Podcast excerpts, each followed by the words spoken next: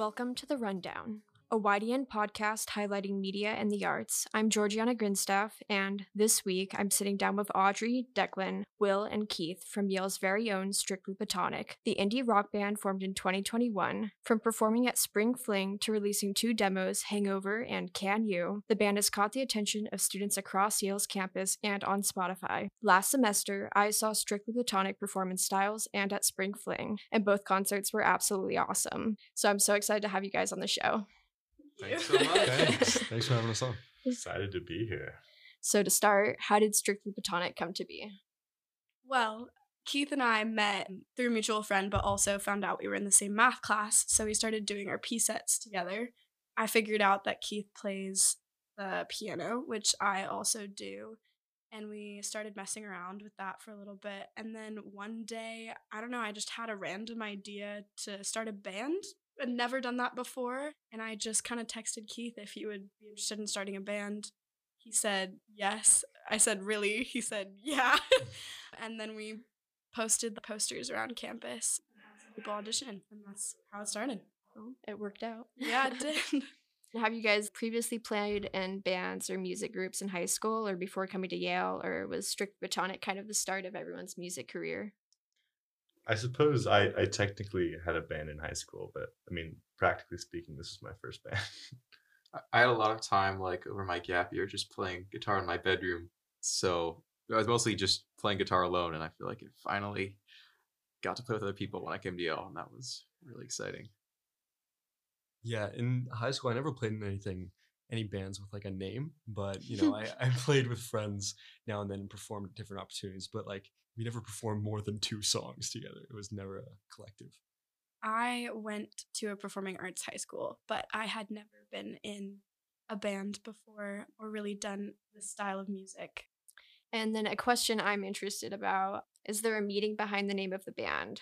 Oh God. Keith, you take Oh, this one. question. No, no, I, I I refuse to tell the story only because I feel like Audrey can do it much better. I know this is the second story, Audrey. You make me do this all the time. Okay, well I can tell if you really want to. Yeah, tell it.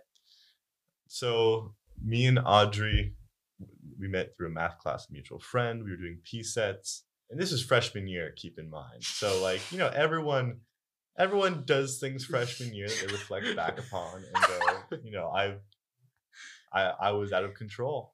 Um,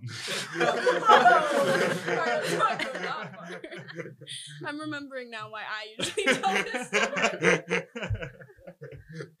and I think at some point I may have made a small, very small move on Audrey, and she she said, "No, let's just be friends. Like, we have a blossoming friendship here."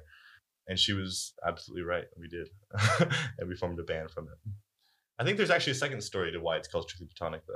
There's a couple reasons. Yeah. Yeah. So that was that was one of them. The other one was that we were searching for names. You know, we had the band formed and we didn't have a name for for quite a while. And someone had a like list. One of my friends had a list of band names that they had just collected on their notes. And so I was looking through it. I saw that, thought of how the band actually started, thought it would be hilarious. Also thought about the fact that I'm the only female in the band and I'm the one that gets to say the name. It's kind of funny that I get to go up uh, on stage and be like, hey, everybody, we're strictly platonic. I think it, there was also another aspect in play. Our, our drummer had a band breakup. Oh, don't talk about that. We can't talk about that. But I will say that bands are pretty infamous for breaking up because of romantic relationships. So we thought it would be funny if we named the band strictly platonic. What does the creative process look like during rehearsals? Like, do you have a system for warming up, finding inspiration, or writing new music? we have a large hat and we write all of our ideas in it at the beginning of practice and we pull something out and voila we have a new He's song kidding.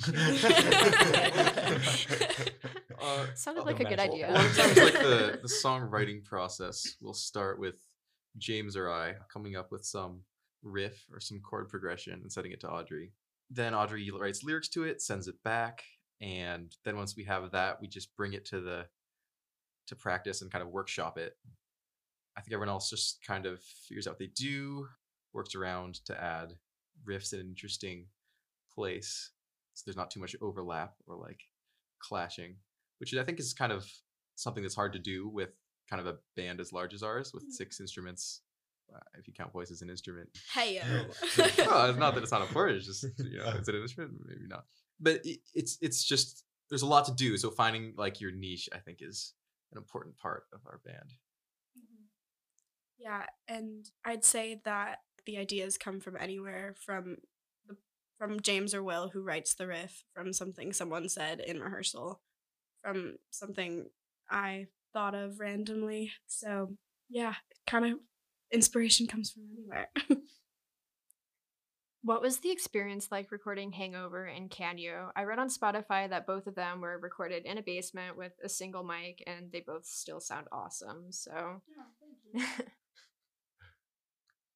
Well, so we were trying to record in a studio Bring last year, and uh, for for various reasons, it did not work out. So we were back in the Trumbull Music Room, and just thought like, well, we really want to have some music out by Spring Fling. How are we gonna do it? And I'd used Logic a bit in my gap year, so I had that ready to go. I had an audio interface, and we had one mic, and so recording the tracks sort of one by one. We would have Coleman on the drums, who was our drummer last year, just play the whole song through, and then we layer bass, guitar, and so that's a little bit more difficult because you can't react to how other people are playing because they've already recorded their parts. And Audrey's friend Jacob then mixed all of the tracks. He did a really awesome job. So big shout out to Jacob Meyerson, Mhm. right? yeah. He doesn't go to here. but yeah. And yeah, that, that was pretty much the process. And you guys have some awesome photos on your Spotify and Instagram. I think my favorite was the one where Audrey, you're reading a copy of The Weekend, and the rest of the guys are hovering over your shoulder. So I thought that one was really funny, and I was wondering kind of where you're getting your ideas for how your band and The YDN is, of course, our greatest inspiration.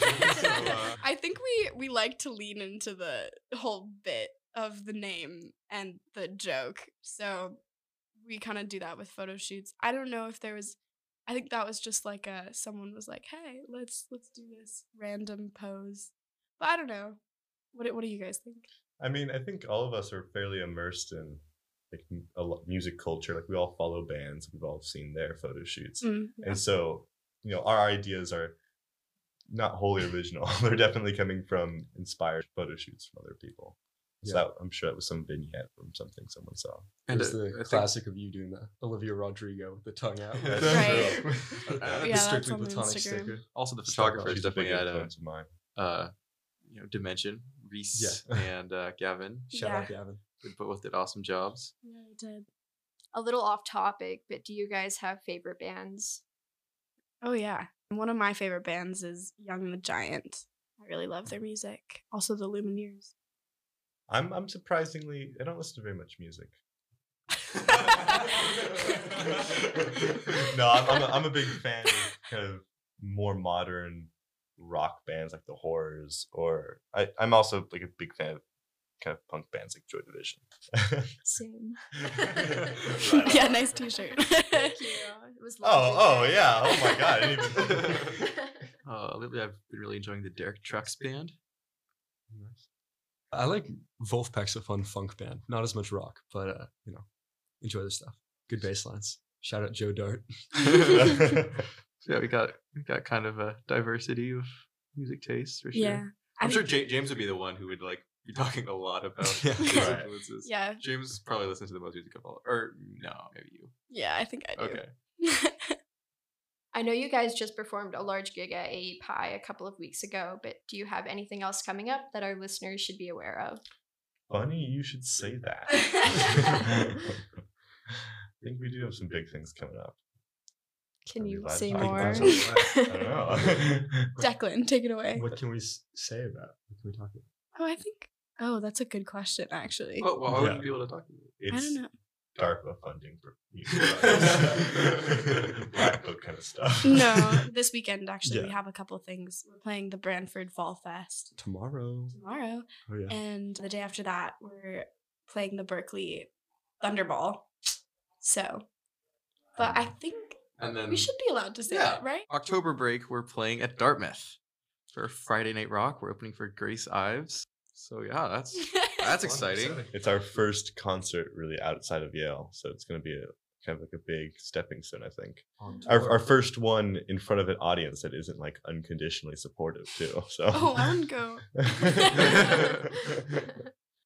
More generally speaking, does Strictly Platonic have a trajectory for the kind of concerts you guys are looking to play or further albums?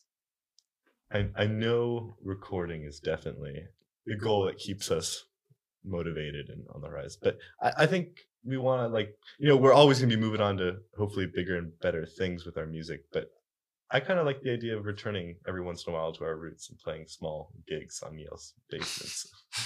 I don't think there'll be any. to our roots, like There'll be no shortage of that. Yeah, I think we definitely want to play Spring Fling again, or at least, you know, audition and see what happens. That's definitely a goal. We're kind of just taking everything as it comes. Well, Audrey, Declan, Will, and Keith, thank you so much. It was lovely having you on the show. Everyone should check out their music on Spotify and follow Strictly Platonic Band on Instagram for more updates.